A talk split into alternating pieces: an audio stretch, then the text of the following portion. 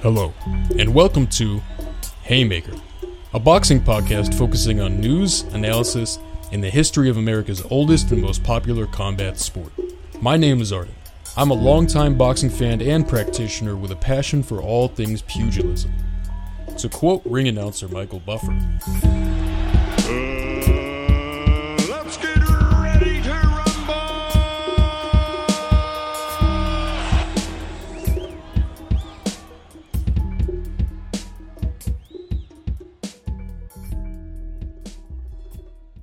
Hello, and welcome to the third episode of the Haymaker podcast. In relation to the massive news that happened over last weekend, we're going to start with a story. This story will focus on Tyson Fury, who just recently retained his WBC and lineal heavyweight titles, as well as the ring heavyweight title. So, this story is going to chronicle Tyson Fury's early life and his rise to stardom. Tyson Fury is 33. He was born in Manchester, England, to traveler parents. Those are also known as Irish gypsies, although the term gypsy is now viewed as derogatory, so we use the word traveler. Although within the gypsy community, sorry, they still use the term as a term of endearment between one another. So Tyson Fury was born to traveler parents, both of which were considered the king of the gypsies, which is a bare knuckle fighting title in Ireland, which basically crowns the best of the best traveler fighters.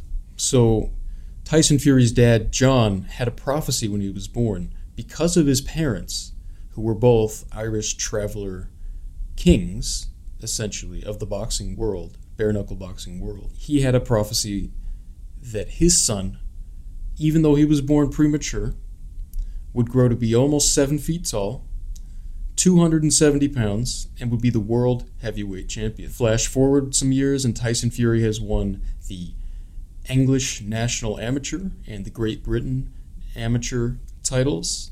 He then moves on to professional boxing, where he stays undefeated all the way until he challenges for the world title against Vladimir Klitschko, who at the time was on an almost 20 fight unbeaten win streak and is widely considered one of the best heavyweights to ever live.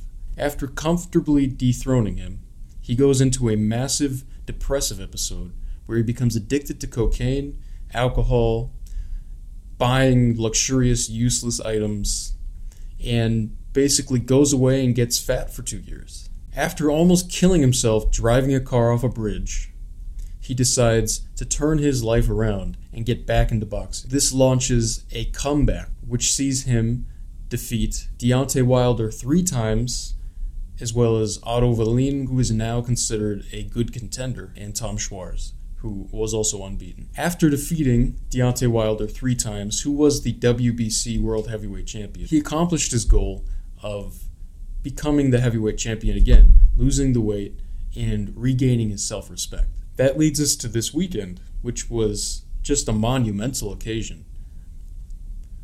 So, going into this, Tyson Fury, still unbeaten, 31 wins, no losses, and one draw, goes up against Dillian Whyte, who is ranked number five in the world, who has only lost to Anthony Joshua, another two time heavyweight world champion, and to Alexander Povetkin, who was a former world champion and an amazing contender and former Olympian himself.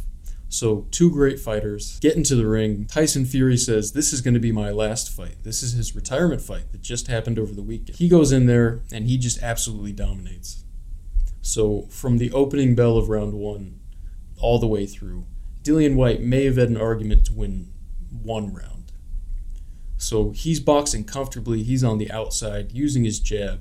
Even when he's up against the ropes, he, he's just using his footwork to get out of there. This is an almost seven foot tall man moving like a middleweight, which is just absolute insanity. That does not usually happen. So he really is like reminiscent of the Muhammad Ali's of the world. Just an absolutely very interesting story, not without his fair share of criticism. Highly entertaining, controversial, weird fighter who just brings entertainment to the sport of boxing. And I think we're all sad to see him go. But anyways, back to the fight. He's comfortably killing it in there. And then in the sixth round, lands the most perfect uppercut on the planet and just knocks Dillian Whyte spark out. So yeah, as a Tyson Fury fan, as a advocate for mental health, and a uh, person who's suffered with mental health illness throughout his life, I just found the story to be incredibly interesting. I hope you found it mildly interesting. Uh, and that was basically the biggest news that happened over the weekend. There was a few UFC fights that were interesting. Clay Guida lost. That was depressing because I like Clay Guida. But in any case, lots of good, interesting stuff over the weekend. Next weekend, we have uh, Amanda Serrano versus Katie Taylor, which is just a very cool fight. That is the first ever female boxing event to headline Madison Square Garden. So, Katie Taylor's undefeated, former gold medalist Olympian. Amanda Serrano, amazing amateur boxer, has only lost one fight and has 43 wins. So, really cool. Ireland versus Puerto Rico, very interesting fight. So, I will probably touch on that in next week's news. But otherwise, that's about all I have to talk about. Keeping it short as always, and I will see you next time.